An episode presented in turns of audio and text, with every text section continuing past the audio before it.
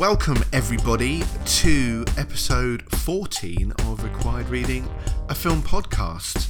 This podcast is about a film called Uncut Gems.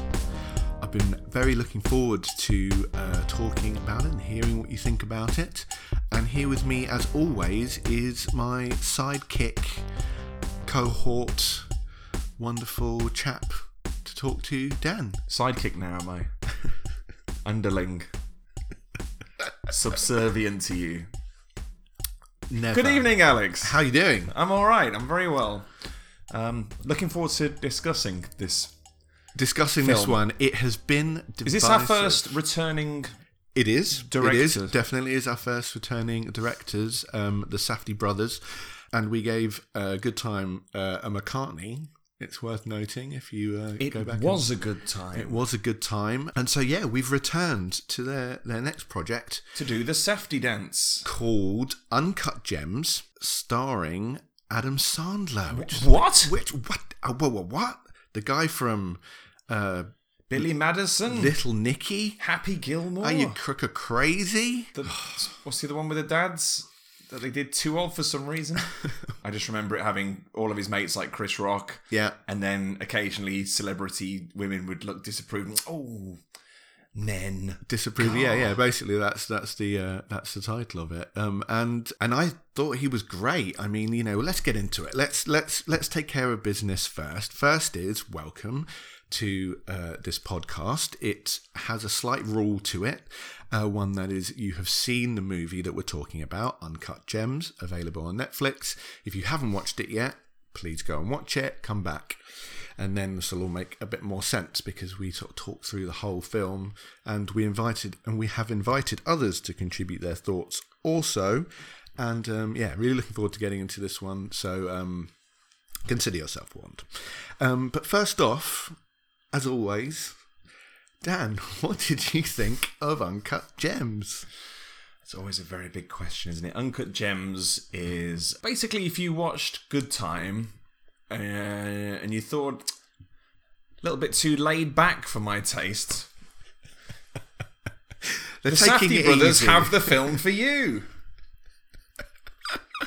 don't take it easy lads um, and and really dial it up dial it up to 11 It's it's a very loud, angry, shouty film that's almost unrelenting in its uh, aggressiveness. yeah It's agreed Designed purposefully to convey and evoke the same sense of overwhelming stress, that feeling of constantly drowning in your circumstances. yeah So it's it's yeah it's it's stress colon the movie.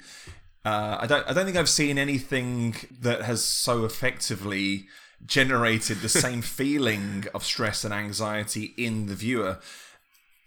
Purely because I think a lot of anxiety is driven by a, an overwhelming sense of helplessness. yeah And in good time, you are sat there watching someone just make a string of just bafflingly stupid decisions to the point that you just want to reach into the screen hmm. and strangle the fuck out of him. Yeah. That was my sensation. yeah yeah Or, or claw out your own eyes or something so you just don't have to deal with it. And every time you sort of think, oh, we can take a little breath here, we can we can calm down. we can He enjoy the we, just does something else fucking stupid, and so you're you're constantly dealing with this barrage of bad decisions. Yeah. uh, and you have to sit there and take it.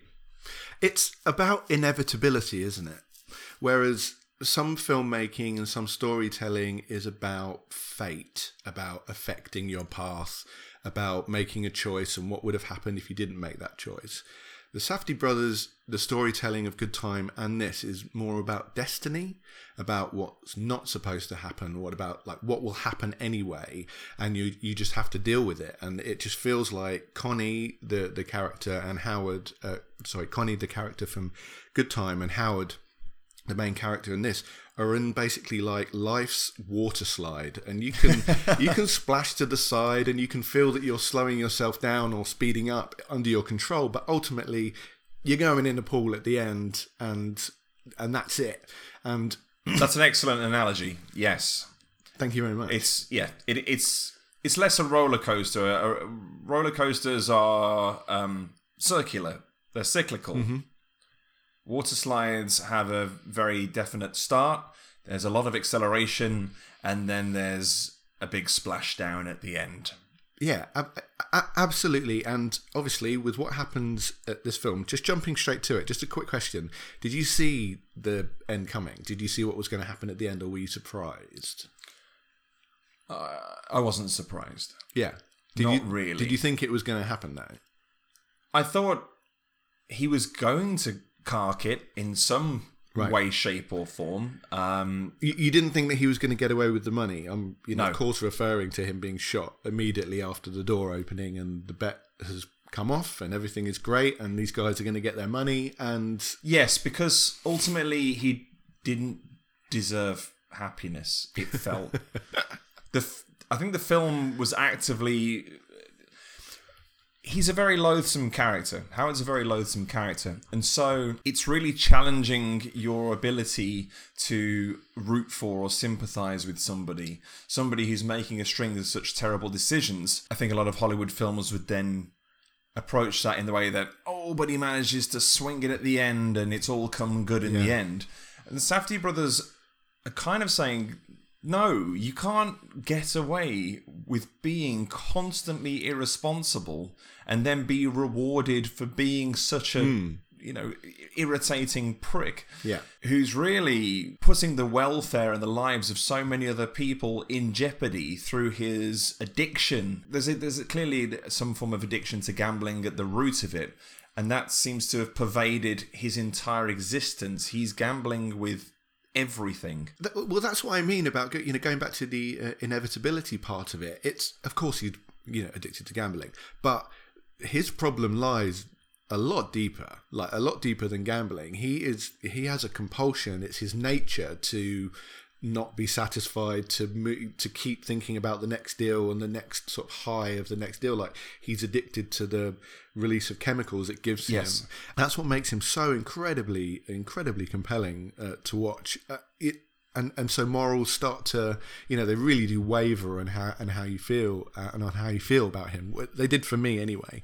And that idea of stress stress and anxiety that it invokes I thought it was really interesting that it didn't come from really obvious places. So I made like a really quick list of of it. Example: the he gets the all clear from the colonoscopy. Um, Yes, Ju- you you immediately think there's going to be something that callback. triggers yeah, the entire more thing. stress, but You- The discovery of the polyp, and you're like, oh no. yeah, And that's actually one of the few things that goes right. It goes life. right for him. But no, quite a few things go right for him. Julia isn't cheating on him, Mm-hmm. you know. So we can get into that a little bit later. I really want to go, talk about her her character a lot, but she ultimately isn't cheating on him. Um, you know, all the bets that he makes come off. Like there's no like big loss or anything. It comes from somebody cancelling the bet. All the bets come off. Um, no one tries to steal money from Julia at the end. That's another thing. You know, a, a, a trope that we thought that we w- you know would get. Um, Creepy old man is ultimately harmless. Where did they find that guy? He's amazing. Where did they find most of the guys? He's he, his name is Wayne Diamond, and this is his first acting credit. What's his name? Is Wayne Diamond. He's he's just called High Roller in the credits, but Right. yeah, his name is Wayne Diamond, um, of course, um, and uh, yeah, it's the first thing he's ever done uh, according to IMDb. uh, You know, um, but going back to my, my point, um, Kevin Garnett doesn't steal the gem. Like they try and make something of him, you know, going off with it because he sees it as a totem. you As- think he's yeah. going to insist on. yeah, never giving it back, but it, he yes. does, you know. So that again, um, that does come back. Um, the wife isn't interested in reconciliation, which again is, uh, and w- let's come back to her character because she was one of my favourites in the film. They don't dangle that carrot. They don't give Howard another chance to fall. No, Like, say she'd taken him back and he'd gone, and then Julia had popped back up again, you again would have thought there would be stress from that. But they don't even go there. Like, it's so far gone with, with the wife. And, and as I say, let's talk about her in a bit. And also, the conversation, the, the second conversation, the guy that ends up shooting him has, he says to him, I'm going to kill you. In I'm you're you're dead. I'm going to kill you. When he gets accosted by uh, Kevin Garnett's um, security, Yes. in the corridor, um, he says to him, he says, "You're dead. Like I'm going to kill you," and he ends up killing him. You know, so the stress of, of that, you know, it's it's it's He's a really man of his word. He's a man of his word, and it's really interesting to you know how they played with that, and that's probably my favorite part of it is these things that happen came from different directions that you kind of were expecting, and then not, and the payoff of the things that did, and it was it was I'm. I'm, yeah, yeah, I'm glad you've. I'm glad you've said that because it clearly registered with me subconsciously.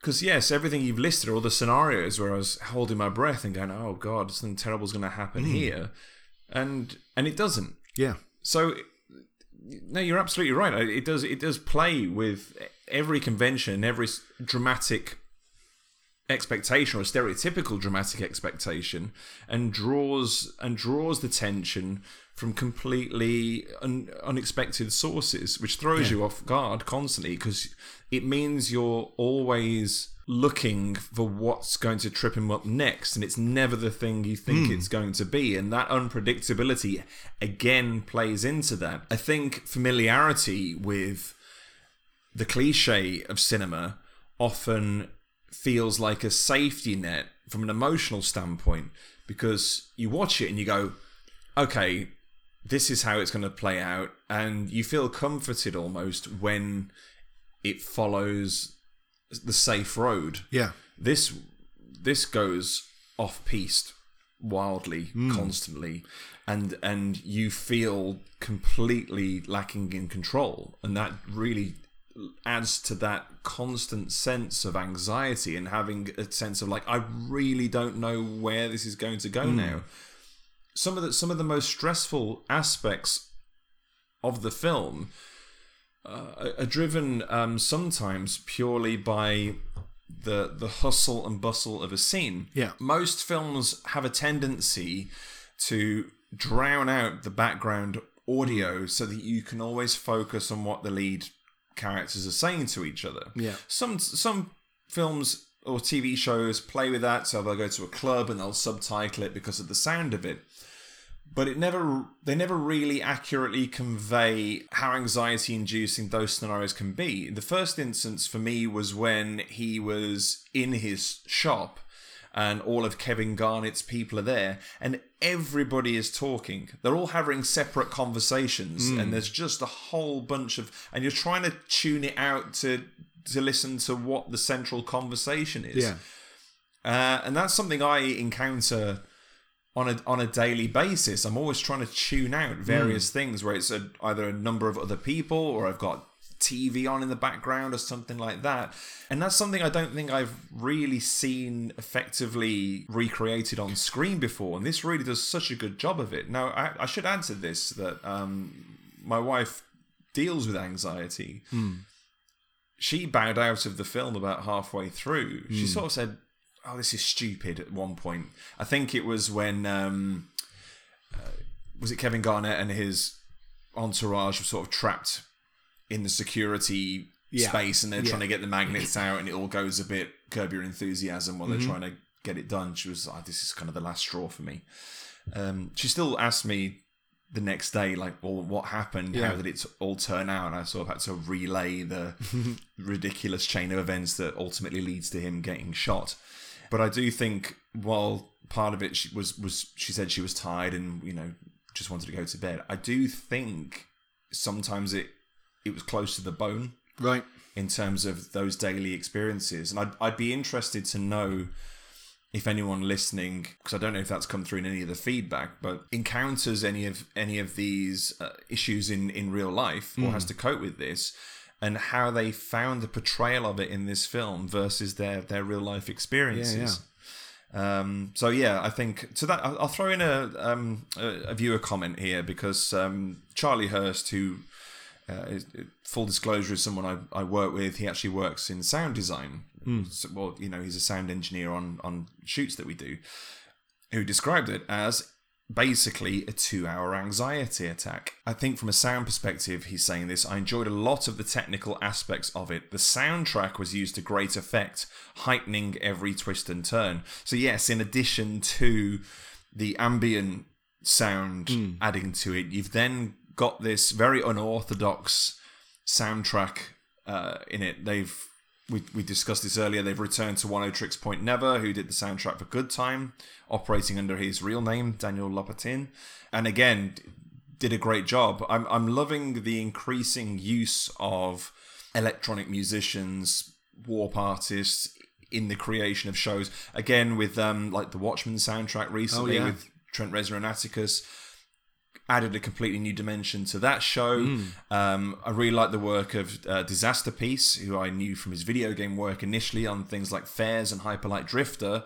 He did the soundtrack for uh, It Follows, was the first film I saw where, where he'd uh, he'd soundtracked Yeah, it that was excellent.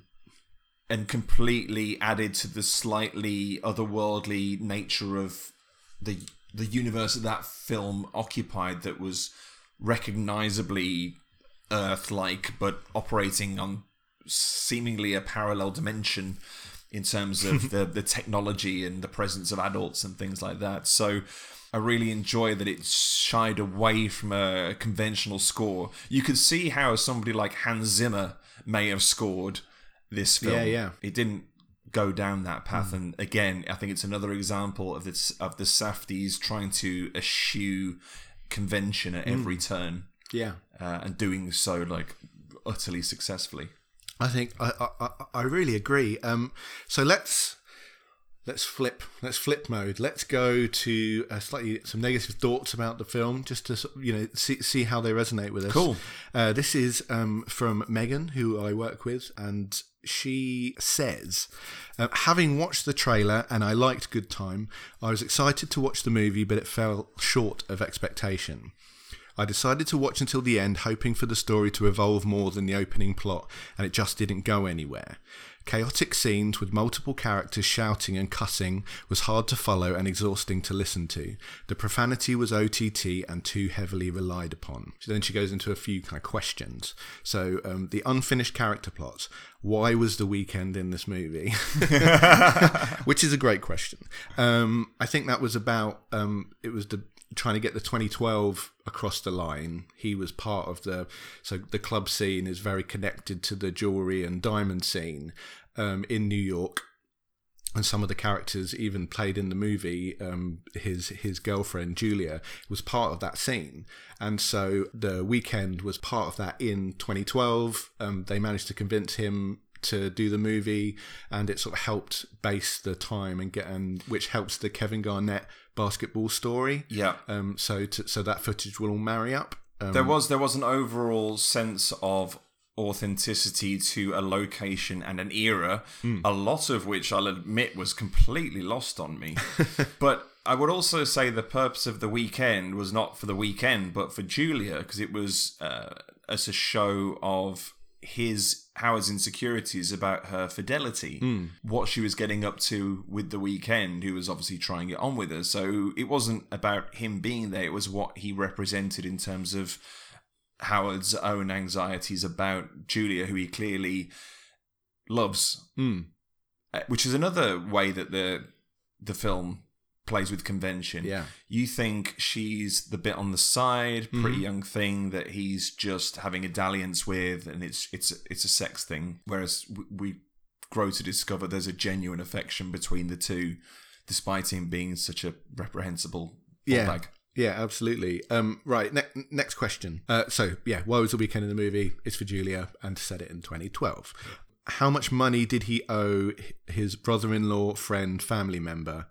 Hundred thousand. 100,000. Um, that could be the uh, too much talking over each other or something. Um, why put him in the trunk of the car naked? What did this achieve? Which is an interesting question. I watched it again after she'd given me these questions, pretty much to have a look at that at that bit. Okay. And I think it's just to like belittle him. It's a humiliation it's, to, tactic. it's to take away. You know, the the family member is obviously not going to kill him. That's so it. what's the so what's the worst can do? He knows he's at this family thing. He knows he, he's going to have to explain this. He knows that um you know he they don't know whether he's got another set of clothes. He just happens to, but for all they know, he's going to have to walk back home naked, and it's pretty much the most uh, debasing thing they can do. Uh, um, without without really hurting him or killing him. It's Ar- Arno, isn't it? His brother. Arno, yeah. Yes. So yeah, I think you've absolutely hit the nail on the head there. It's the idea that the ending speaks to that as well, because when um, the thug, I can't remember his name, shoots him, he's like, "What the hell did you do that for?" This Yeah. was always just about keeping him scared Yeah, and on his toes. So it was about humiliation and fear. yeah, There was never in his mind a point where he was going to was it brother-in-law i think the relationship yes, was that's right. Yes, I don't think there was ever a point where he was going to do the family dirty like that. Hmm. Um, so yes, it was just the ultimate humiliation in the in the circumstances. And and, and interestingly, to to to, to digress slightly, is the tipping point of what probably pushed that guy to want to murder him is the altercation with Kevin Garnett's security that just pushed it over that edge. Like maybe it would have been more businesslike and maybe still violent, but the the fact that they were embarrassed there sets them off into overdrive of stress yes, that you know for him only has one ending is like I'm gonna fucking kill this guy you know so I, I think that's um Chuck the Car Naked I think to completely debase him um, and you did see that Arno over the course of the film looked increasingly afraid of the people he'd brought on board to. Yeah. to, to to scare Howard. yeah definitely yeah in the car he- he's not in control in the car is No, he? no, no. He was over his head. yeah At yeah, that yeah. point. um then uh, the rich guy in the casino at the end who took a shower irrelevant is a kind of question and sort of uh, and uh, statement um I love that guy um, I think he definitely provides a sense of jeopardy to Julia. We don't know what's going to happen. What is she going to have to do? What is he going to do if she rejects him? And it's playing with our senses about man and woman. And we've we've learnt we've we've come round to Julia by and that also that ongoing where's the jeopardy coming from this time Hmm. yeah. so it throws a lot of red herrings at you at the same time to make you go one of these is going to hit but i'm not sure which And and and I must admit, I thought at that point that something was going to happen to Julia. Like Yeah. that that um, Howard was going to be fine, and something was going to happen to Julia, and then that would be the end. So Yes. for me, that guy represents a another sort of manifestation of the destiny part of it. You know about the fact that you know they gen- he was a genuinely a nice guy that wanted to give her a you know. Yeah. a place to hide out for a second, and and, and and to be honest that's a bit of a cliche that needed sidestepping anyway hmm. because that's the whole fridging idea that a lady has to die or encounter some sort of terrible circumstance in order to motivate the the male hero. So that aspect of it was was quite welcome that actually she was safe throughout that always under threat and playing with uh, that's it the idea of like what does a man driven by desire in a film invites a lady up to a room who's already in danger but she's run out of options and you think oh no she's playing straight into his hands but no he was just a slightly sleazy but ultimately nice old guy Yeah, I, I mean, I really enjoyed how she handled the men in her life. Julia Fox um, is her first movie. Um, they found her, Really? the yeah the Safdie brothers found her.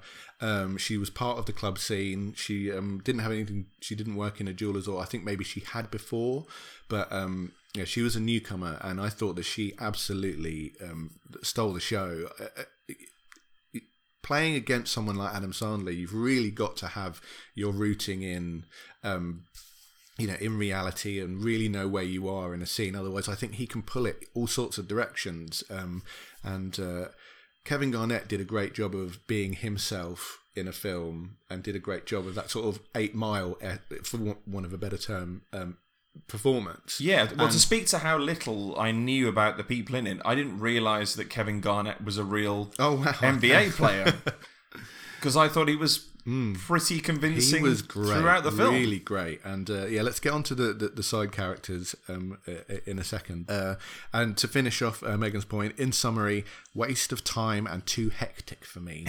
um, uh, let's circle back to another thing that she says there. Um, it's really, really made me laugh. A 24 year old talking about cussing in a film. I thought that was quite funny. Sorry. Um, We're, we're circling back to a new puritanical era, I fear. Um, no, but this uh, uh, a fact. This is in the top five movies of with uses of the word "fuck." I was going to speculate about that. Yeah. actually, because yes, there were certain scenes where I was like, wow, they're just they're just dropping it in like it's a like it's a particle. Yeah, yeah. The um the other ones uh, for anybody that's interested is um Wolf of Wall Street, which is um 569. Is Scarface one of them? Uh, no, uh, Summer of Sam is the next one. It's uh, these are long films. I, I, I hasten to say they are long films, so they've got more time to uh, to, Up, to up the fuck factor. up the fuck factor. Summer of Sam, uh, Nil by Mouth, 428. Fuck. Lots of those in, uh, in fucking the- hell. Fucking hell. Um, and Casino, 422. Um, so yeah, this was a 408 with you know, up those numbers, but uh, relatively short uh, runtime. This is uh, just two- over two hours. Yeah. just over two hours, and Casino is is three. Summer of Sam is is is up there. Who knows? Maybe there's a director's cut. oh my god! Out there. it's just what the world needs. Well, look, well, talking of director's cut, little side tangent. So, you know, I, I do love to read the credits at the end and see if there's any unexpected cameos. And I saw, um, I'm going to do her name a massive disservice here, but I think it's Pom Clementieff, who you'll know as uh, Mantis from Guardians of the Galaxy Uh huh. 2. She was credited as a character called Lexus. Mm-hmm. I don't remember seeing her in the film at all. I think she's coming out of the apartment. Yes. uh, right at the start of the film. So that's it. She's one of the two girls. Apparently, I'd read somewhere that there was a scene, a chase scene or something that she was part of where she had a slightly larger role, but that was ultimately cut for time, I imagine. But two other great names that I spotted in there were uh, Tilda Swinton. Mm-hmm. So she was the voice on the phone at the auction house. Was her name Anna? yeah, yeah. Uh, and then I also saw um, the lady from Russian Doll, Natasha Lyonne. Yeah, who we talked about on the last podcast. Yes. Yeah, yeah. Um, yeah, uh, yeah, she was the um, Kevin Garnett's PR or the Yes. person that, yeah, uh, when he's half threatening and half asking if he wants to buy it and threatening him if he doesn't. Yeah. it's brilliant. Yeah. I really love that. That phone call is really funny. I do I do love a good celeb voiceover cameo. Yeah, it's a really good opportunity, isn't it? Uh, Star Wars has obviously done it with the being a stormtrooper. Yeah. That's their, you know, trope that they can get people in and, and people being on phones in indie movies. Yeah. It's- yeah.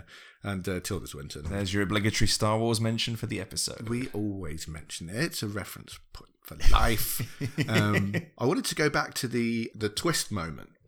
So in Good Time, to to try and draw parallels between the two, the twist moment in Good Time is that he has uh, taken. He thinks he's take, broken his brother out of a hospital, but it's actually not his brother. That's Yes. the kind of twist. Um, in this one, it's that Arno, who we've been hearing about, that we've been um, sort of seeing in shady versions, is actually part of his family in the amazing uh, is it Passover scene, Yes.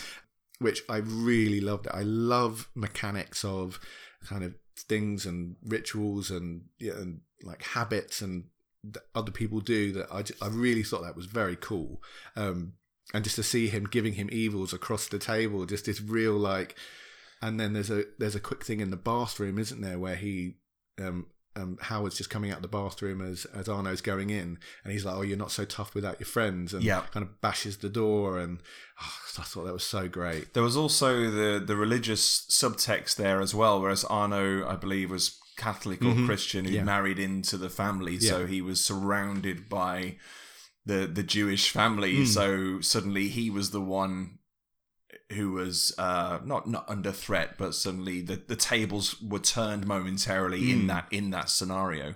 Yeah, they were uh, they were all kind of taking the Mickey out of him slightly, weren't Yes. they? Or they could they obviously all thought of him. You know, when they came to the auction house, it was obvious that they hadn't even considered um, inviting Arno. You know, where the dad and the and the and the son Yes. come to meet meet Kevin. At the, they didn't even consider inviting him. He's just there, and I don't even think they interact. It's it's they've obviously sort of half ostracized him. It's it's great, and um, again, like Good Time, there's lots of assumed history uh, that's done really well, just with a few words and a few looks, and you, you know you, you really get it. I think Yeah, the, um, the dynamics are very well established, efficiently established.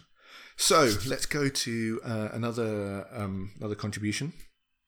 We have uh, James Buttress, um, who has sent us his thoughts, his review for In essay form, it seems. his review for Punch Drunk Gems. See what he did there. Yeah, yeah, nice, nice work. Um, I've never seen anything quite like this before, other than the Safdie's previous film, Good Time, and even that wasn't as manic and relentlessly unorthodox as Uncut.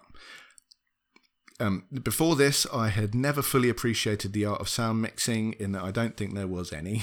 everything cranked, everything cranked to eleven. At times, it felt there were two completely different scores being played simultaneously. It was discombobulating. It really put you in the room with all these hyper, fake, and generally awful people.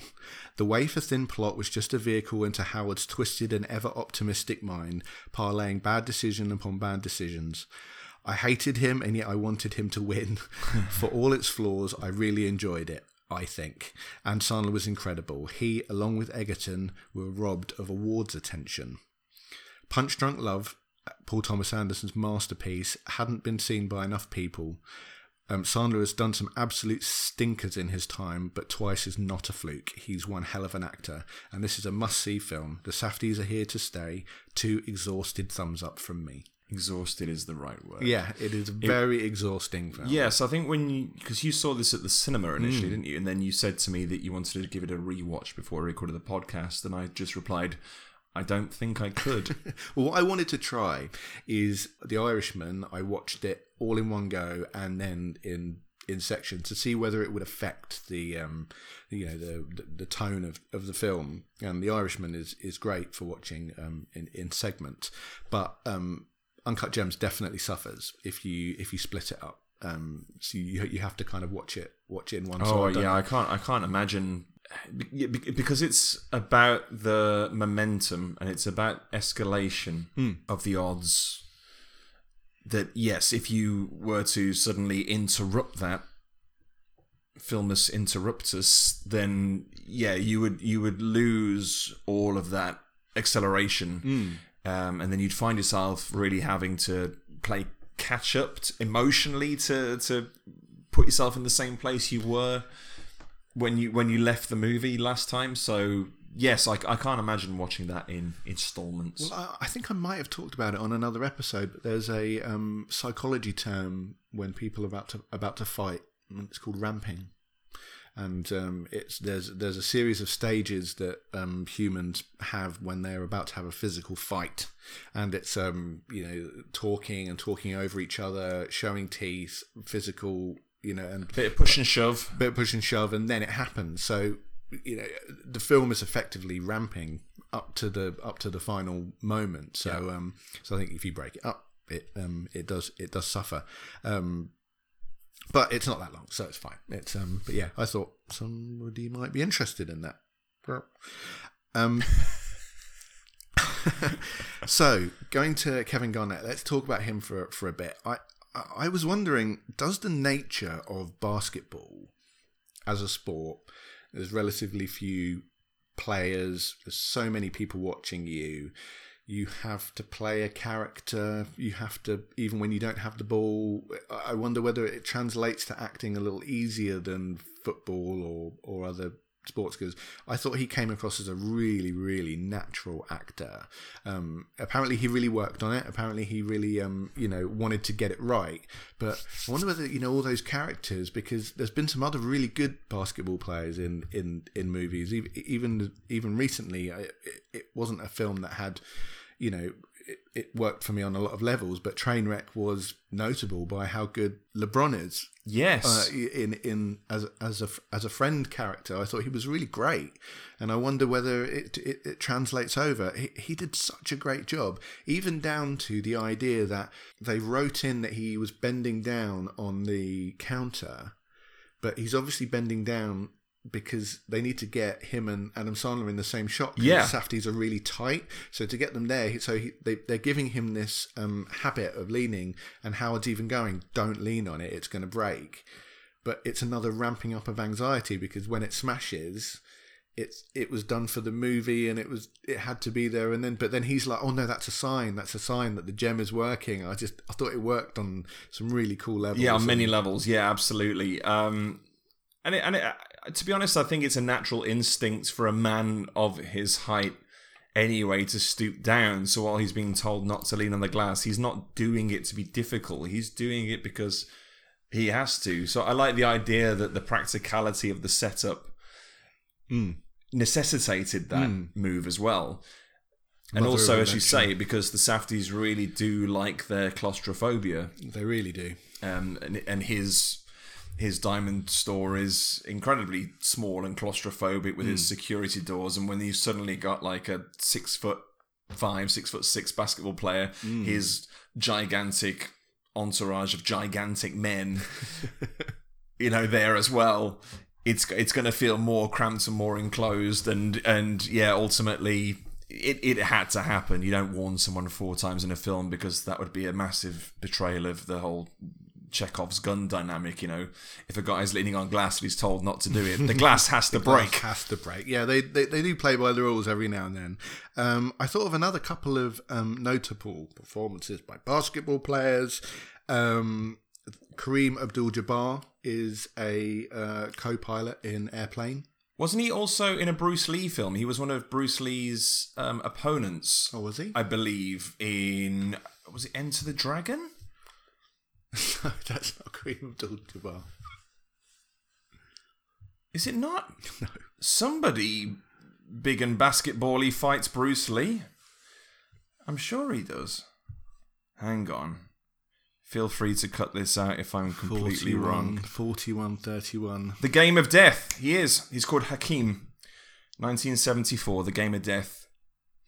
Excellent. There you go. Well, I haven't seen Game of Death, so excellent, nice Yep. memory. Kareem Abdul-Jabbar fights Bruce Lee. We're we starting to get a little sweaty about whether that was right or not. Yeah. it definitely wasn't Enter the Dragon, but I have not seen Game of Death, so uh, Yes, I got the film wrong, but I do distinctly remember that he fought good, Bruce come- Lee. good comeback. Thank you. And I think he ends up t- obviously taking the legs because what else are you going to do? Well, he's mainly legs. He's mainly Yeah, legs. yeah. and um, uh, 1984, um, Wilt Chamberlain towered above Arnold Schwarzenegger in Conan the, the Destroyer. Yeah. Um, yeah, I mean, he's called Bombaata or something. I think uh, the the character is really he's, he's really good though. He's you know it's really that that that period of film to massively segue into Schwarzenegger films.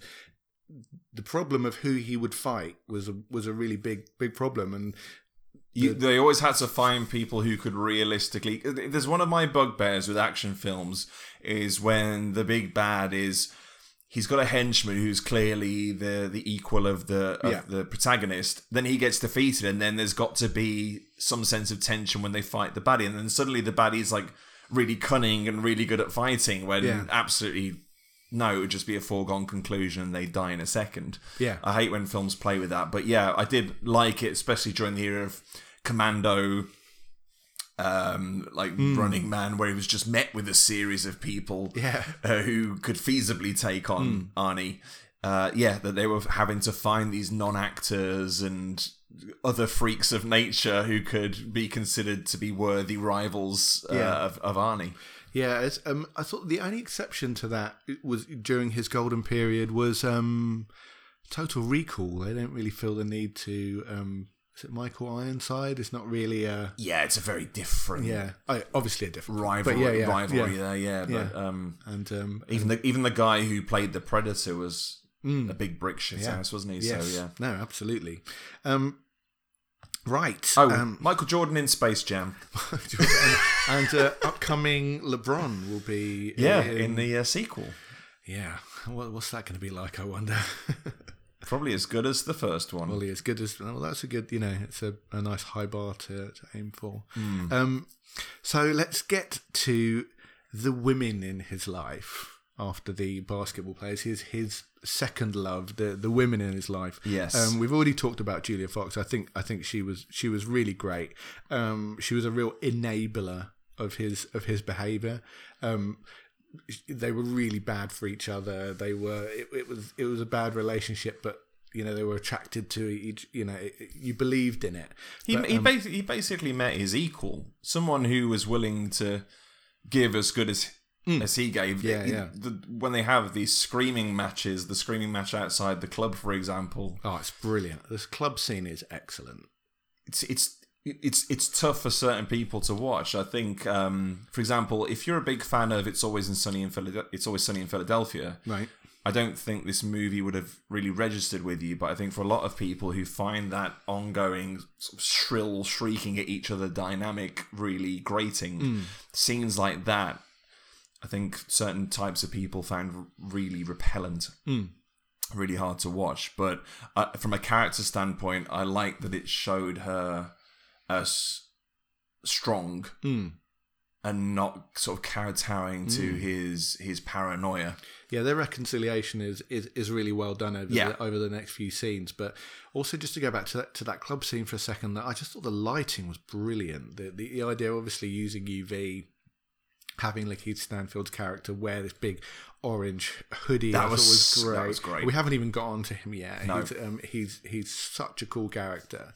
Um, but you know, her top, her white top in Mm-hmm. the UV light, and that shot of you know, uh, uh, you know, the Weeknd. I thought it worked really well, but I thought it it did have a real resonance. I'm thinking back to what Megan was saying. Why was the Weeknd in this film? I don't know whether it's maybe more pitched at older guys. The Weeknd just represents sort of even from how he spells his name represents something that I just I just don't understand young people, you know, and I just think maybe that's trying to distill that moment down. That well, you, that's exa- as you said before, it was a, it was a burgeoning scene in in New York at the time. yeah, and he's the previous generation. Hmm. The whole scene is completely alien to him, but his business has benefited Yeah. from their desire for for wearing yeah, gaudy, ridiculous jewelry. Yeah, I absolutely. mean, shout out to the Michael Jackson on a crucifix. Oh, the Furby. I mean, The Furby, is wonderful. brilliant. It's it's it's done really well.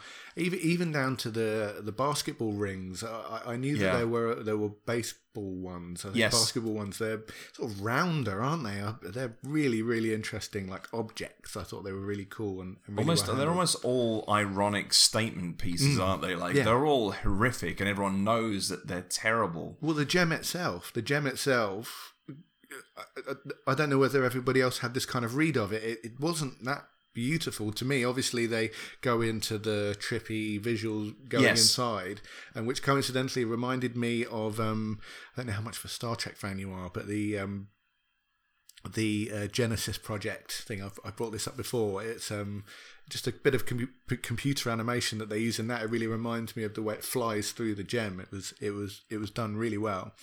I, th- I think that was it. It was it was that it had more of a an, an entrancing property to it. So it wasn't like anything else that he sold in his shop, which hmm. was very sort of typical, you know, fugly jewelry that was just studded with diamonds or Swarovskis or whatever. This was something that had been mined and was pure, and that the colors within it were unlike anything he'd seen before. Hmm. It was again toying with the convention of what's desirable and what's beautiful, and he saw something beyond the surface that clearly spoke to him on a very, very deep level. And what I liked is they injected an element of almost cod mysticism into his relationship with the stone, where um, Howard identifies very quickly that this is a genuine totem, almost a muse for Kevin in terms of his performance uh, on the court, and that when he, when he gets it, psychologically he feels, despite the fact he's supposed to be past his prime at that point, he feels somehow re-energized by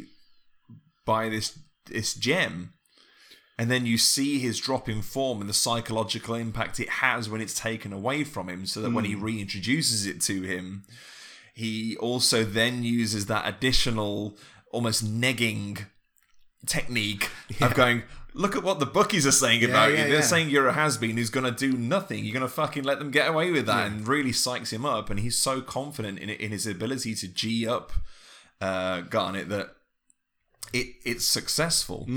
Um, yeah, I just I thought that was that was another interesting element where it was like, well, is, is it all in the mind, or does did he really have this spiritual connection with this stone? You know, taken from the earth and and and raw as anything, completely untreated and pure, and not subject to the the the refinement and ultimately, I guess, the debasement of it of of the other jewels that were in his shop because you've got these things that have spent millions and millions of years um, you know, being crushed and Hmm. formed into diamonds, only for some fucking idiot to then stud a Furby with it. Whereas this was pure, Yeah. Yeah, yeah. untouched, uh, Uncut. uncut, and of nature, and it's yeah. So, Oh, speaking of gems and precious metals, how would you like to take part in my gems and precious metals movie quiz? it's mid discussion quiz time. it's mid discussion quiz time. Um, would you like to I need your consent. It's GDPR. Oh right, yes. I uh, Okay. as long as you don't share my details with any third parties or serve me advertising related to gems and other precious metals. The format of this quiz is there is a movie. Contained within the title of that movie is a gem or precious metal. Ah.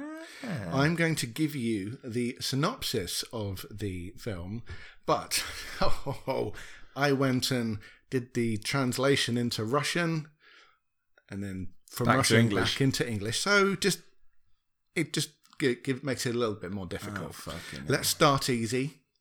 Um, and what I'll do is we'll do two points if you get it right off the bat, um, one point if you need a little clue. All right. Yeah? So, the blacksmith joined forces with Pirate Colonel in an attempt to release his love for life from his fellow Jack. Is it Pirates of the Caribbean: Curse of the Black Pearl? Exactly right. Right. Straight off the bat. There you go. Make sure you keep your own points, by the way. Two. Two. Famous archaeologist and explorer teams up with a young man to uncover the mystery of legendary Indiana Jones and the Kingdom of the Crystal Skull. two. Again, well done. So That's four total. this one is um, the clue is in the synopsis, so I would that will be replaced with redacted. So so so watch out for that. Redacted uncovers diamond smuggling plot, posing as Peter Frank. He also has to deal with old rivals who want to make huge lasers. Um, redacted. James Bond. Is it Diamonds Are Forever? Exactly right. That's one point. Oh yeah, that was the clue. Yes, unredacting redacted is a uh, is a clue. Counts as a clue. When a prominent art dealer is found murdered, this person's death leads to an intriguing investigation into sex, corruption, and crime.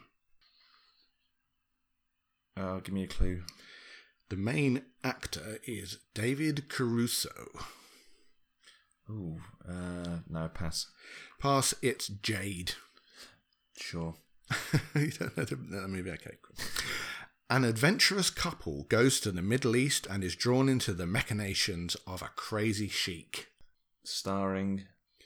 uh, one of the uh, one of the adventurous couple. So your clue can be who is uh, plays one of the couple. So do you want the man or the lady? Uh, give me the man. Michael Douglas. Oh, is it um, Romancing the Stone? But is it that series? Mm.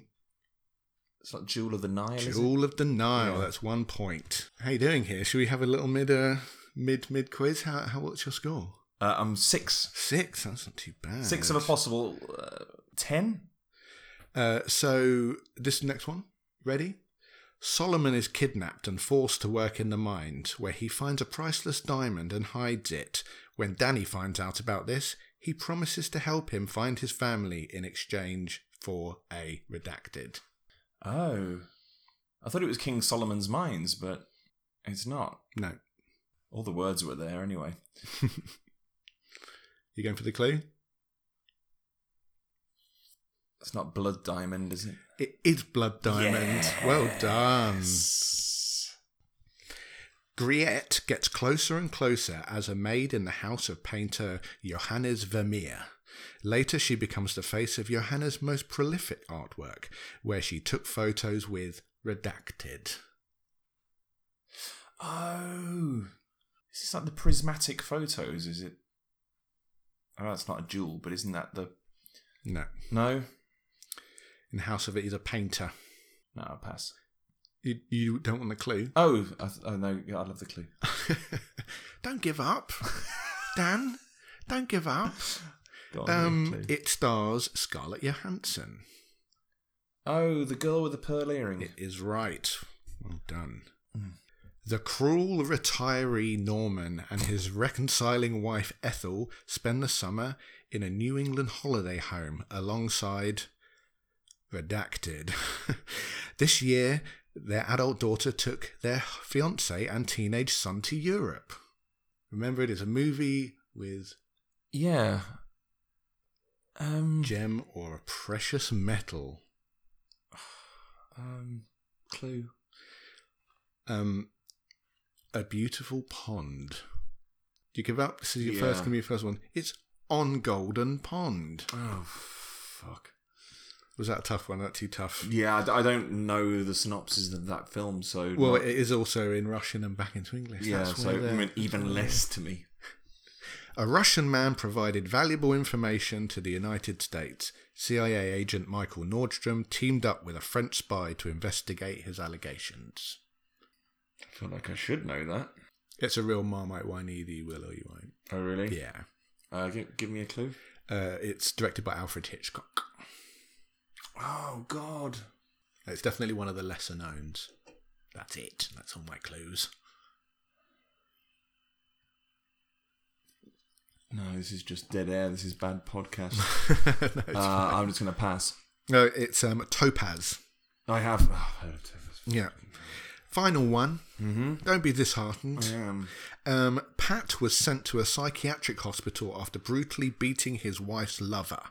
Walked out of the centre eight months later and met Tiffany in an attempt to remedy with his wife. it does just change things just slightly, so it's, it sounds like you're going a bit insane. Yeah, it, it really but scrambles. is all.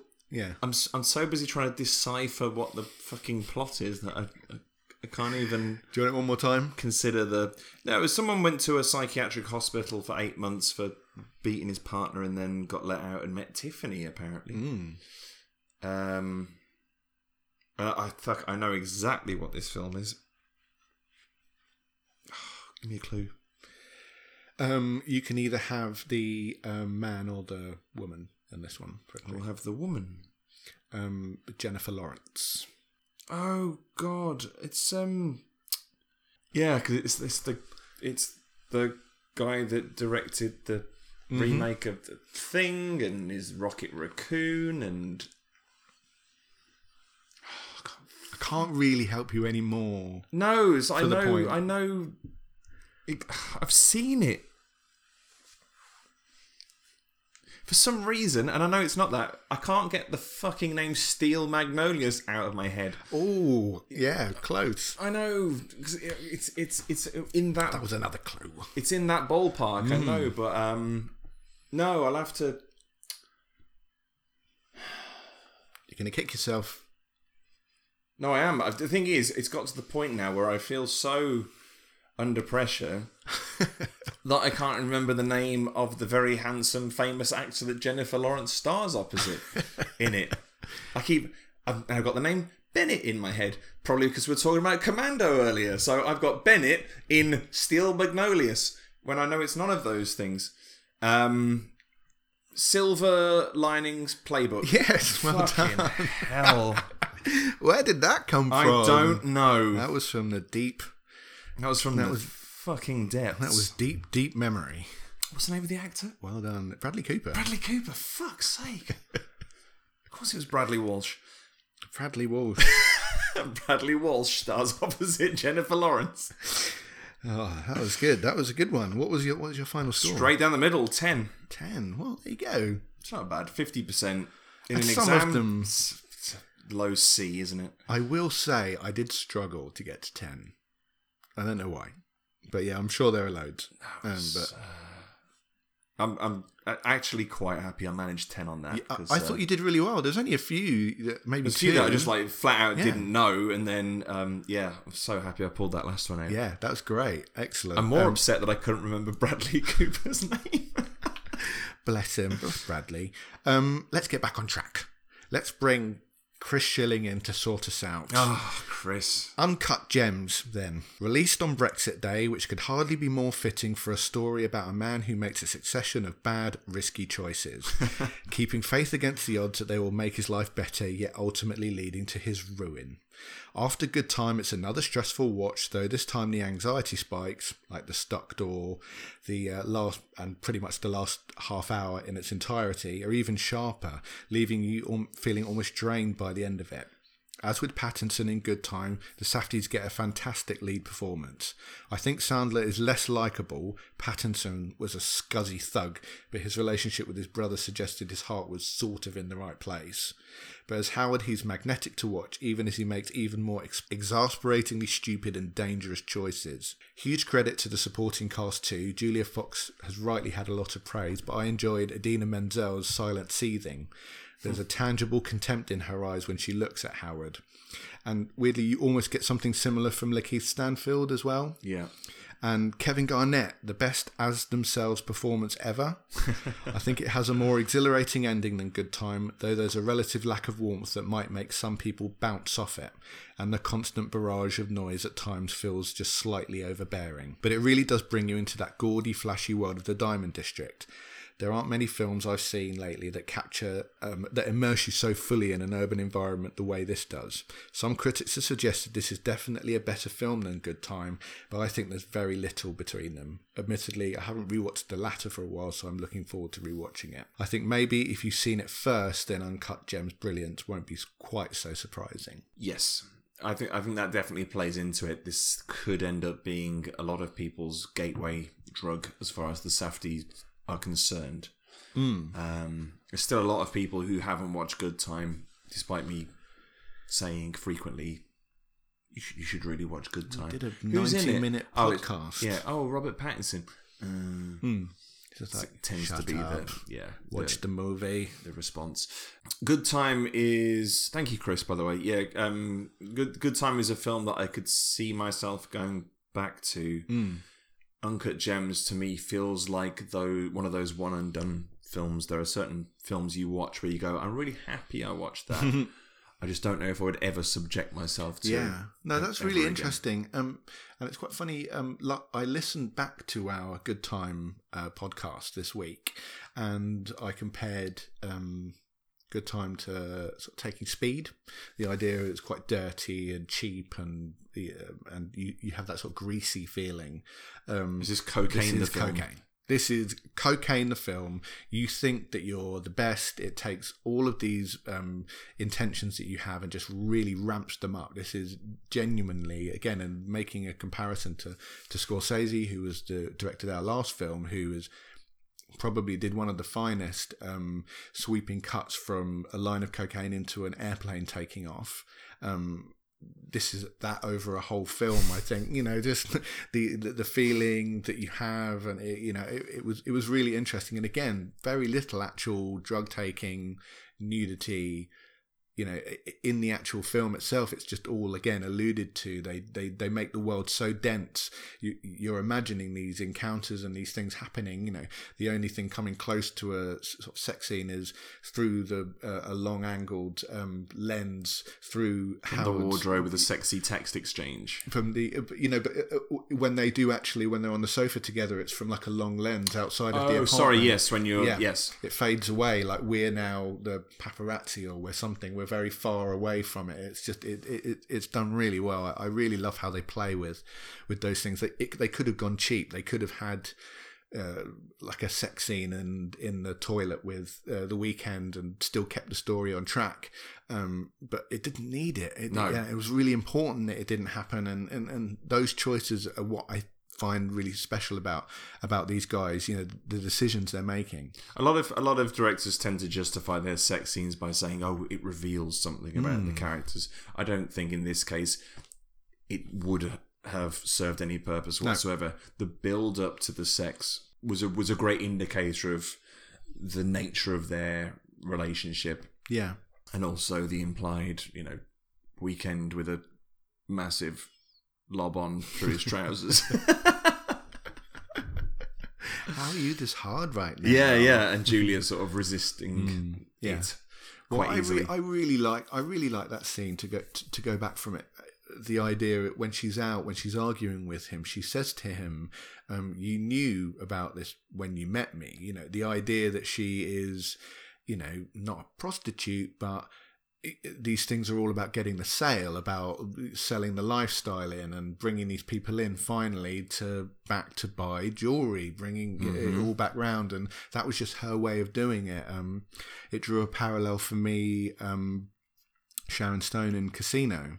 Again, the idea that she was very good at working the room and she expected to get paid and she paid everyone else. She she was really like part of the infrastructure of that place. Um, and I, I thought that was done really well. But to bring us back to um, Idina Menzel, Yeah. I, I just want to spend some time talking about her. Or um, did you see the um, uh, John Travolta um, mispronounce her name? no, Um, it's really amazing. It's um, I and get everyone to, to, to Google it. Um, he is reading her name from an auto cue. He's doing a, a segment, and you can see that he's maybe doesn't have his glasses on or something, and he just cannot get the is this in relation to Frozen or something? Yeah, yeah, something like that. Something like oh, best song, or she's about to sing something for her. He Yeah, goes, so for those who don't know, Idina Menzel is the voice of Elsa yes, in, yeah, in Frozen. Yeah, yeah. It's it really, really crazy. And, Spoken and sung. it's spoken. She and- has a set of pipes on her. Um, uh, yeah, and so he's he's completely fluffing it, and he calls her uh, Adela Dazine. That's uh, yeah. He, I, I, everybody just look it up. It's it, it's really good. But uh, Adela Dazeem It's nowhere near. sounds like two or three names, and I can't put my finger on it. It sounds like someone having a stroke trying to say Avril Lavigne.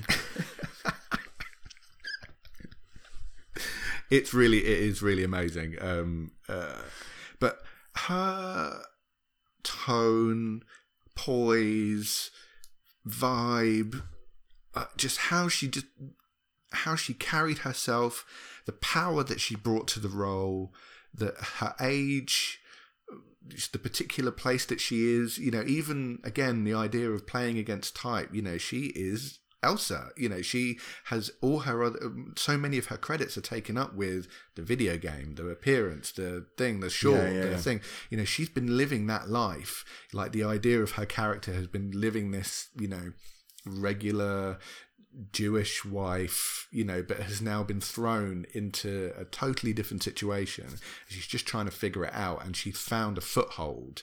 And we're watching that kind of live. You know, Howard opens himself up to her and goes, "Look, is there no chance you'll take me back? Is there no anything?" And she just cold looks him in the eyes and just like, "I hate you. I You hate are so fucking. Yeah. She almost speaks for the audience Yeah. at that point. she is us and does it so well and really like again your Sandler and his star power is an anchor of the film without it we would be all over the place we would be absolutely all over the place um, but his star power helps Howard never descending into that. But her presence and power alongside his is done in such a way they're like opposing magnets, and it just it creates this energy when they're together. It really great. What's interesting is that I guess because of the association of her and Elsa, she is just another example of the Safdies taking someone that we already have expectations of, as they did with Pattinson, as they did with Sandler, and then you know got someone who was this literally pure as snow Disney character, and her reputation, uh, her star has ascended purely as pretty much as a result of of that film, uh, and then puts her completely against that type and shows that she's way more She got chops. than that. Yeah, Adam Sandler is way more than the creator of numerous terrible comedies. Um, th- th- there's another bit that she does uh, later on after that scene. She's in the car, and Howard obviously gets himself into a bit of bother where he has to go back to the apartment. Yeah. And the look on her face when she realizes she loving it. She absolutely revels in the awkwardness of the situation. She wants to tell the kids. She wants to move on. He is the one that's keeping them in this relationship limbo, and she's just like absolutely enjoying every second of it. And I thought it was great. She sat back in her chair, messing with her phone. Yeah, yeah. And uh, yeah, I really, I thought her performance was great. And again, I think uh, best supporting. I think it would have been good to, you know, like really, really see her recognised, you know, a lot more. Um, one question I was surprised didn't come from your colleague earlier about baffling inclusions in the film. Were was the bizarre grey-haired man um, who claims that Howard owes him thirty odd thousand pounds, and he brings his strange brother, presumably. did you bring? Did you bring some heavies? And he's Yeah. like, yeah. it's really good. That bit is great. I'm glad you brought him up. He's great. Um, and you see him later down when um, when uh, Julia's trying to get out of the building, and he's suddenly going, "The watches are fake," and, Yeah. it's, and it's one of um, Lakeith Stanfield's characters. Um, well, it's, fake it, Rolexes. It, it, all feels like they work on levels. So there's levels of intensity and levels of commitment that Howard has made in town. You Yeah. really feel like he's been playing everyone for years and years. And there's some guys he owes money to that he's never going to pay them back. Some that he will, will get round to it. And it feels like him and the other guy that is the owner of the Michael Jackson. Uh, Yes. thing who he meets in the club uh, again that helps get him in yeah, that's like- that's so well done as well because you think, oh, it's something from his shop, and he's Yeah. Mm. just kind of pawning that away. And then when that's introduced further down the line, you're like, oh my god, how deep does this fucking rabbit Yeah. hole go? I will tell you what though, the strange grey-haired guy, he, he was the guy I had um, his his death pinned on. ah because right, I it was thought he be, was uh, so bumbling and useless in the early stage of the film that when he reappeared as Julia was trying to get out, Yeah. I thought the heavies with Arno and all that were the red herring, and then suddenly he was going to be the one to just sort of wander in with a gun and kind of clumsily do it because he- he'd almost had his.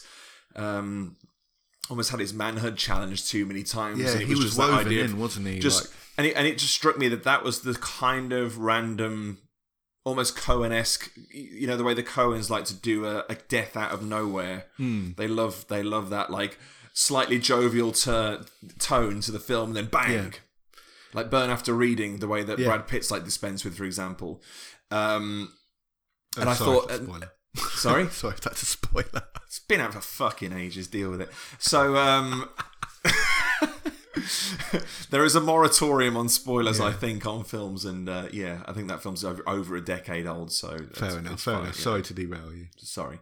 Um, yeah, so I actually had him pinned as uh, Very un- interesting. unexpected. Well, then he has to be filed back in the my original list, right at the start of you know places where anxiety comes from that Yeah. they subvert, you know, Yeah. in, in in a great way. Um, and Yeah. And sorry, so, um, and yeah, we, we touched on him, but Lakeith Stanfield, he sort of fades from view in the latter half of the film. I find.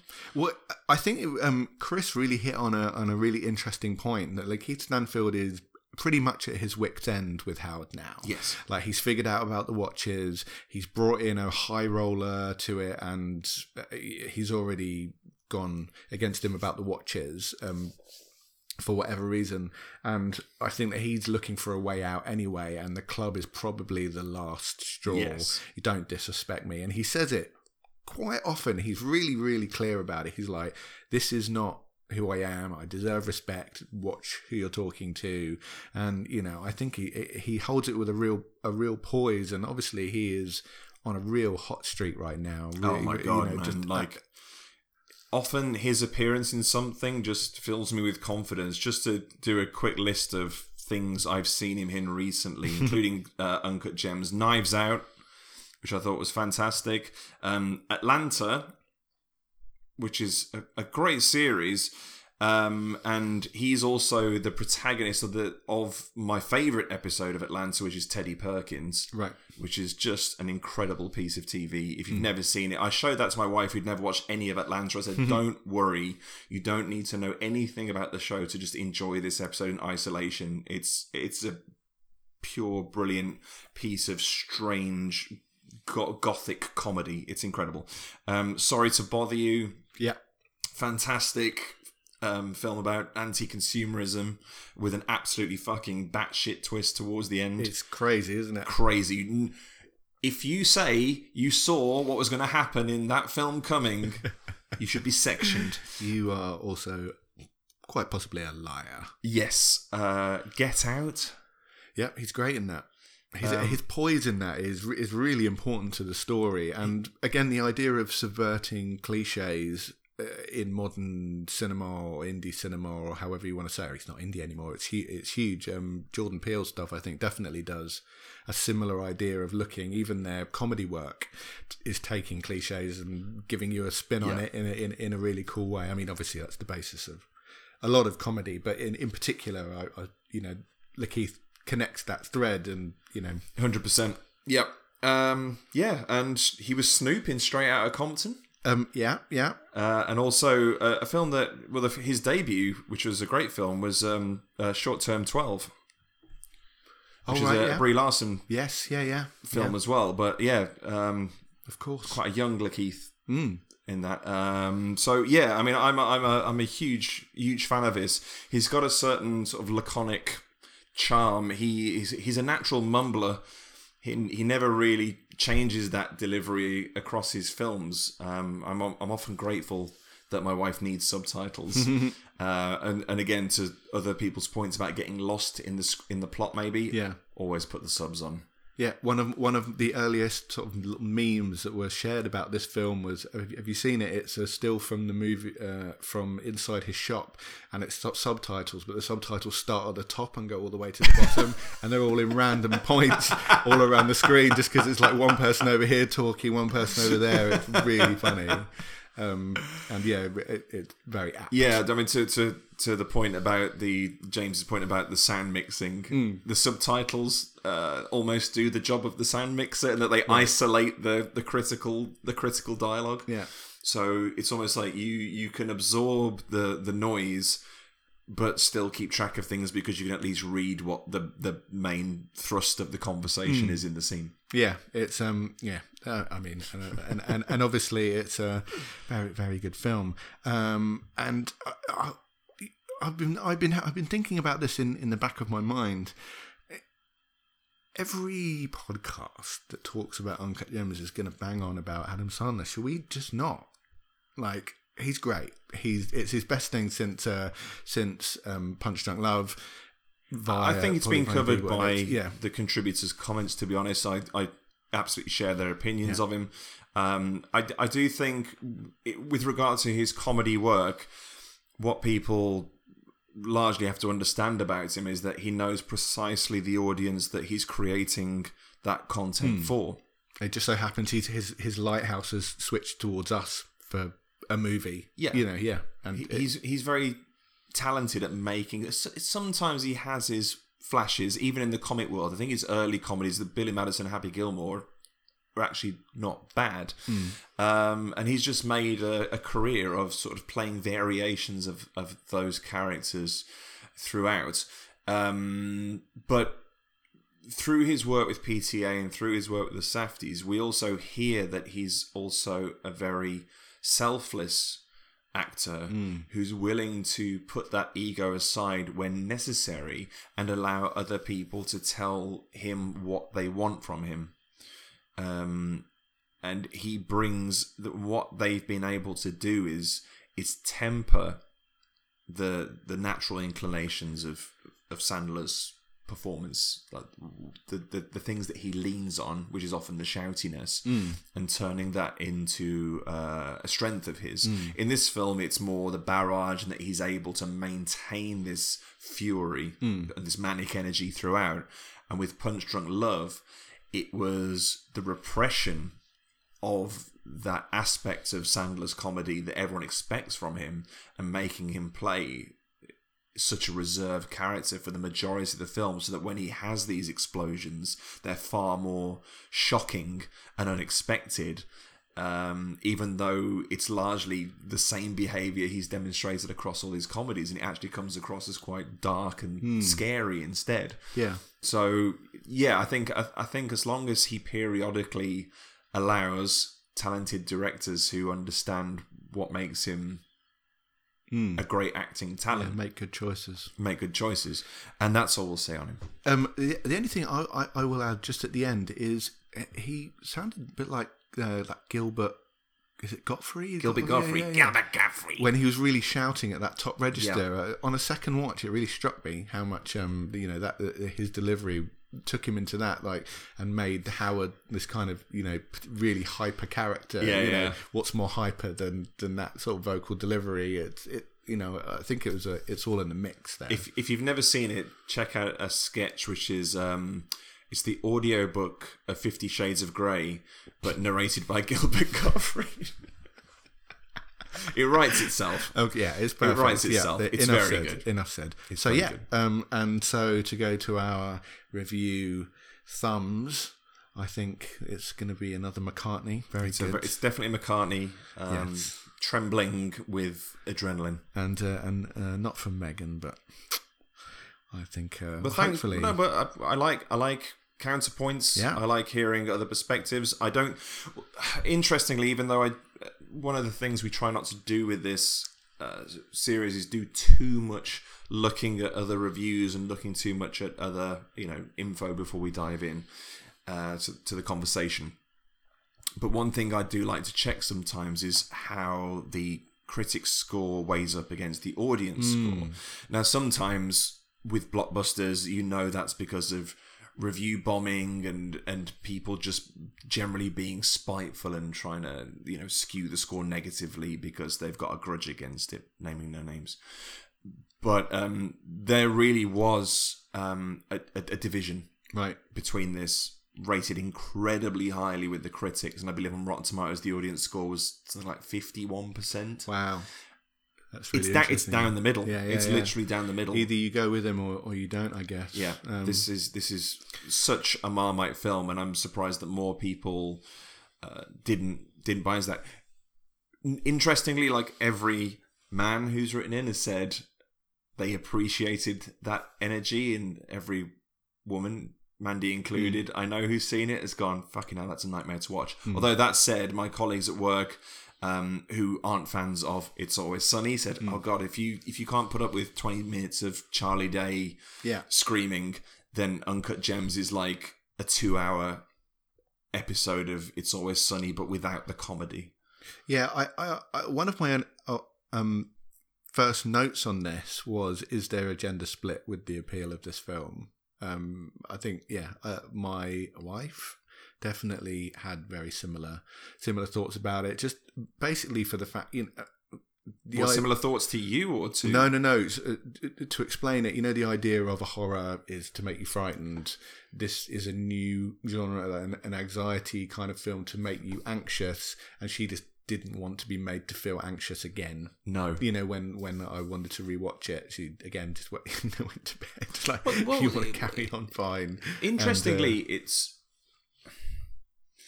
there's but there's a perverse pleasure, isn't there, with with horror? When you watch your first horrors as a child, it's very rarely that you go, "Oh, this was fantastic." You hmm. go, "Oh my god, I'm terrified. I'm having nightmares, and I'm not going to stop dreaming about Freddy Krueger for Yeah. the next five years." But ultimately, that turns into a, a fascination and ultimately a love. So I'd be interested to know in the long term what the residual effects are of watching films like this Yeah. and whether because it's very difficult these days for horror films to generate the sense of fear and dread that they used to because overall we're, we're quite savvy and it's a lot harder to shock us Mm. that sometimes films now have to push these other buttons to get to draw these unpleasant sensations out of us at the time being but there's always that associated thrill alongside it as well as, as again to go back to the water slide analogy that you opened with there is that inevitability to Yeah. it but there's also the moment you hit the water you want to go back to the top and do it again Yeah, yeah, completely. Excellent, excellent stuff. Um, so McCartney from us, maybe not from others, um, but that's fine, isn't it? All part of what's the opposite of mcshartney a McShartney, exactly. Nothing's quite earned that yet. Um, so I thought that we would move on to a few recommendations, a few things that we're um, that we're watching or that we'd like to uh, to talk about. Um, I'm going to go first. Um, I've mine's more of a project and a recommendation oh okay in preparation for Picard, I have been going back and um, Variety did an article about the certain shows that you should watch in preparation for Picard.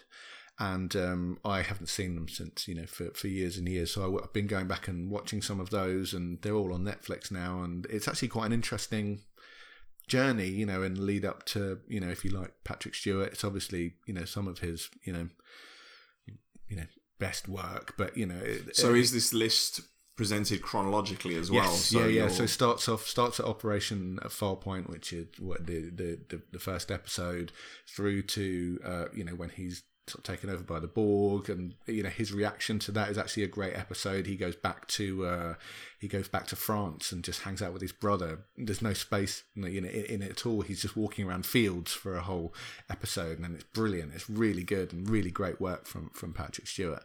And um, yeah, leading up to them, I'm not done yet, um, but. Uh, Picard's only, uh, as we're recording this, is only like two episodes are up on Amazon. And I Yes. do, I do like to have them all. I, I understand everyone's kind of going back to liking episodes again now, but I can do my own.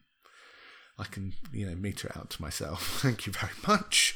um, so I've been doing that, and also this weekend, um, a lot of the Studio Ghibli stuff um, came on Netflix, and for the first time, I've got some real holes in my thing. I won't. I won't be afraid to admit. A lot of people lie about how many of these films they've seen. They, Oh, they- me too. I've got huge ones. they haven't been um, very widely available, and they've been they're quite expensive to buy on Blu-ray. So um, I'd never seen Porco Rosso, um, so I watched that with my kids, and I absolutely loved it. It's connected to the How did your kids take it to it? they th- th- they liked it. You know, uh, Michael Keaton as, as as the guy, they really keyed into him. They really liked his voice, and they were already doing impressions of him. There are some really Well, I've um, not. I've not listened to the Keaton dub. yeah yeah yeah the um, I saw it a long time ago because um, there were earlier dubs of several films. Castle in the Sky. There was a sort of bastardized version of it Right. that came out. Totoro, I watched when it was uh, owned before. I believe Disney handled distribution or Miramax, I think, uh, handled distribution. And Porco Rosso, I watched an earlier dub of as well. So I've not watched it since they brought celeb voices in. I think I think the Totoro dub, the contemporary one, is fantastic. With I think it's Dakota and Elle Fanning doing is, the two yeah. sisters. It is Um, brilliant yeah. work, really great work. The, the, and, and and I think the natural sisterly dynamic really comes through in it. So it's I think I think it's wonderfully done. Um, so yeah, I'll have to check out Keaton Yeah, as Paul. yeah. So he's doing he's basically doing his Batman voice. So he's so it works. It lands so well, Dan. awesome. It's really good and it's beautiful and it has the connection to the uh, to the Wind Rises in the planes and the love of planes and building and engines. that's and, Miyazaki's first foray into his yeah. personal passion. In, Yeah. you know. and obviously ends with you know a, a real delve into it, which is another great film. I'm looking forward to watching that again. Um, so yeah, I recommend Porco Rosso. And I was say, what do you reckon about maybe doing one of the um, uh, Studio Ghibli films uh, a little further down the line? They're being um, they're being staggered. Um, so they're not all coming out at once. Um, Yes, I think it's like seven. They've got 21. They're doing seven at a time, are they? mm, yeah. Yeah, I'd, I'd, I'd be open to that actually, because um, there's obviously the ones that you know everyone quotes has seen, but um, the Spirited Away is Princess Mononoke's, the, the more fantastical Miyazaki ones. But they've got to remember that Studio Ghibli was was largely two discrete studios that were had a real strong internal rivalry. Yeah. There's a great um, documentary. Um, I'll try and remember the name of it. I think it's called The Kingdom of Dreams and Madness. I think, um, which is I saw it on Amazon Prime. The Kingdom of Dreams and Madness. I'm right. Yeah, it's um, I believe it's the creation of Ponyo. It's it's documenting Miyazaki at that point. Uh, but it also goes into briefly into the studio of Isao Takahata, who is um, the other lead, Yes. or was the other lead director uh, uh, at Ghibli. He um, passed away fairly recently, but he was the guy that directed Grave of the Fireflies, Right. which was released as a double bill in Japan alongside Totoro, if you can believe that Wow. This harrowing story of two children like dying of radiation poisoning post post the Hiroshima bombing in the war um, was shown first, Right. and then Totoro was what's commonly known as the unicorn chaser. So you've got all these sobbing kids. and It's like, don't worry, Don't worry, everything's fine. forest spirits and cat buses. Massive cat bus will come and take you away. He, he, and and Ta- Takahata was often the one who was doing bolder, more interesting things from an artistic standpoint. So whereas Miyazaki had a fairly consistent style across his films, Takahata used to love to play with the form. Uh, I believe the last film he put out before he passed away was The Tale of the Princess Kaguya, which I hope is part of Yeah, this it is. Lineup. it that list. might be one that we do because that that has a, a, a wonderful sort of deceptively sketchy rough style, but it's utterly dynamic and kinetic and unlike anything else that Ghibli have put out. Um, yeah, so he, he's he's definitely worth. My neighbors, my neighbors, the Yamadas is another one he did, which I think was based on a a comic strip or a newspaper strip, Right. and that was more about bringing a sort of watercolor world to life that looks like it was taken from the pages and brought to life in that style as well. So Oh, yeah, cool. I, I might I might be interested in us doing something where we're we're exploring the other half of Ghibli, the the, the lesser known, the less popular, the less mainstream face of Ghibli, because I think yeah. that's that's part of what this podcast is ultimately about. Yeah, yeah, yeah. It's it's Um, it's about taking the sting out of that horrible time when you're scrolling and Hmm. scrolling through title after title, and if we do nothing else, if we help one person have a bit more direction in that time because it's just wasted time and it's you know I, I think it's I think it's a, a good thing. Um, so yeah, um, those are my two recommendations.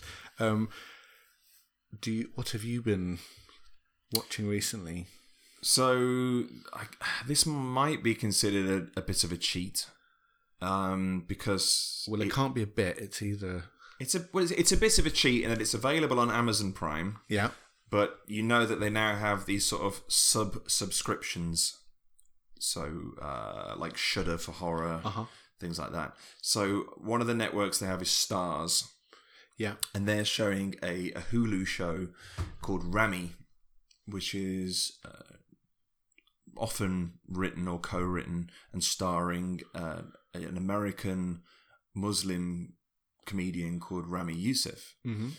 if you've watched shows like Louie, which I guess we're not allowed to talk about anymore because of what he'd done, but it's very much in that slice of life vein with an underlying narrative, but a very fluid continuity that makes lots of assumed leaps between episodes and a lot of what transpires occurs between episodes that you don't you don't see what's happened. There's just assumed moves right. into new areas of the story. So um, It doesn't hold your hand, but you Doesn't- can figure doesn't- it out. doesn't use, hold you your use your hand. intelligence. Yes. That's- I love that. it really works well. And and as with Louie, he also hops back to his childhood occasionally. Um, and it's what's really interesting here is obviously as a Muslim living in New Jersey, you see uh, the impact of 9/11 Right. from his perspective, From the other side of how that affects uh, treatment Mm. of, of, Muslim people and, and their efforts to show no no no we're we're integrated. We're nothing to do with this and and the and the, the surrounding paranoia around that. So I guess with Louie you weren't particularly being challenged because what you were seeing was a largely successful 40 something white man with two kids. And how he was getting on. It was still a good show this is kind of revelatory because it is really showing back to your point about the dynamics of um, Howard at Passover. That's what immediately brought this show to mind. It's like you you are seeing inside mosques, you are seeing what happens during Ramadan, and Ramy is a guy who is trying to rediscover his faith. He's someone Yeah. who's fallen off the wagon. And I think typically with with these shows, you want to show people who are off it who think, oh no, this this Islam business is a bit dumb. And he's actually trying to reconcile his contemporary American lifestyle with the traditions Right. of the religion and really trying to juggle the parts that he takes umbrage with, but still trying to be faithful to it and not betray it Right. but it's it's still it's still very funny at moments. Sometimes it is pure drama.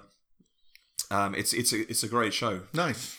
Okay, cool. Nice. Yeah. Uh, a little playing with the rules there, but I think it's little definitely allowed. It's fine. It's still VOD. Um, excellent. And um, again, thinking about the format of this podcast, I whether we say what film next one we're going to do. I do, I do have an idea, but um, what, what would you fancy doing? Um, dragged across concrete. We've next? toyed with dragged across dragged across Concrete. Ever it's it's another longie. I think it's two and a half hours. Let's have a think about it, shall We'll we? have a Yeah, think. we'll have a That's think. tentatively dragged across concrete. Now, um, if you know about this film, uh, it comes from the same director as um, Bone Tomahawk Uh-huh. and uh, I want to say Prisoner Cell Block H, That, that Vince Vaughn one. Brawl in Cell Block uh, 99. The di- director is S. Craig Zahler. And um, as the title suggests, I think it's yet another uncompromising addition. Now, the reason I might steer clear of this is that it stars Mel Gibson. Um, Oh, okay, yeah. bit contentious. Yes, okay. Uh, Vince Vaughn returns Okay. after a real um again very thematically appropriate considering how we've been talking about the stars of Safdie brothers movies Right. very much playing against type in Brawl in Cell Block 99 so curious to see what what he manages with this we'll see Don Johnson's in it Udo Kier's in it some some good names Let's um let's so let's we'll, put we'll- it in the mix. We'll we'll toy with that, but um, yeah, I think I'm. Uh, I, I don't want to get into the same pit that we got to when we went on our last sabbatical, which is I think we started overwhelming ourselves with choices and uh, and almost betraying what the goal of the podcast was in the first place. And I think we started saying, "Oh, should we watch this? Should we watch this? Should we watch this?" Rather than just going, "Right, this it's this. We're going to Yeah. commit to it." So, but uh, in this case, let's put that on hold and we will we will announce the next film um, either through social media or maybe Alex you can record a little audio postscript once Yeah. we've decided it before we put the episode That out. sounds good. Yeah, Yeah. maybe we do. And um, where would they find us on social media, Dan? Well, they would find you Yeah. at Where? Alex Alex Alex without the e's, Yeah. and they would find me Yes. at Mr. Pointyhead. And please do. And um, and also, I'm going to put about another request. Can everyone just go and review us on iTunes? It really helps um, numbers and everything, and getting Discoverability. discoverability, Yeah. and want to try and get more people listening. And uh, should yeah. be doing this up front. You know the whole YouTube like and subscribe thing. You sort of meant to say that at the at the top, aren't you? Yeah. Because of drop off. What are we? Are we suggesting that people might have dropped off before now? Yeah. No. All, everyone is Definitely listening not. to the end. Definitely not. Please like and subscribe. I did, did we mention that we were on Spotify now in the previous episode? We didn't. No. We're on Spotify now. We are on Spotify now, w- uh, where all the good kids listen to their hipping and hopping. yeah. So it's just another possible channel that people can discover us. I don't think you can review on that, can you? No, No. nine. But I did the first time I searched for it, we came dead last, and then the second time I searched for it, it was the it was the top recommendation for that title. Excellent. Well, let's hope that now we'll beat Joe Rogan next week. May the algorithm gods smile on us. and help us along the way. And um, all that remains is for me to say thank you very much uh, for listening, as always, and thank to, thank you to you, Dan, for being so incredibly wonderful. You're a beautiful, beautiful man. Thank you for you saying that. Uh, bye bye, everyone. Bye bye. Farewell.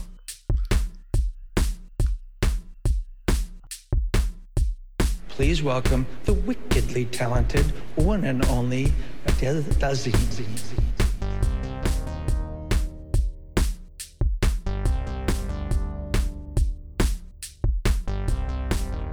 Please welcome the wickedly talented one and only Adele Dazeem.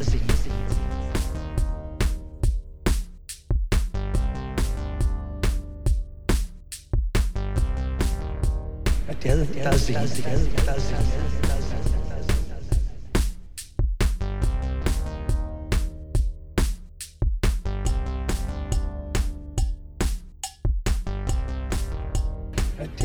Adele Dazeem.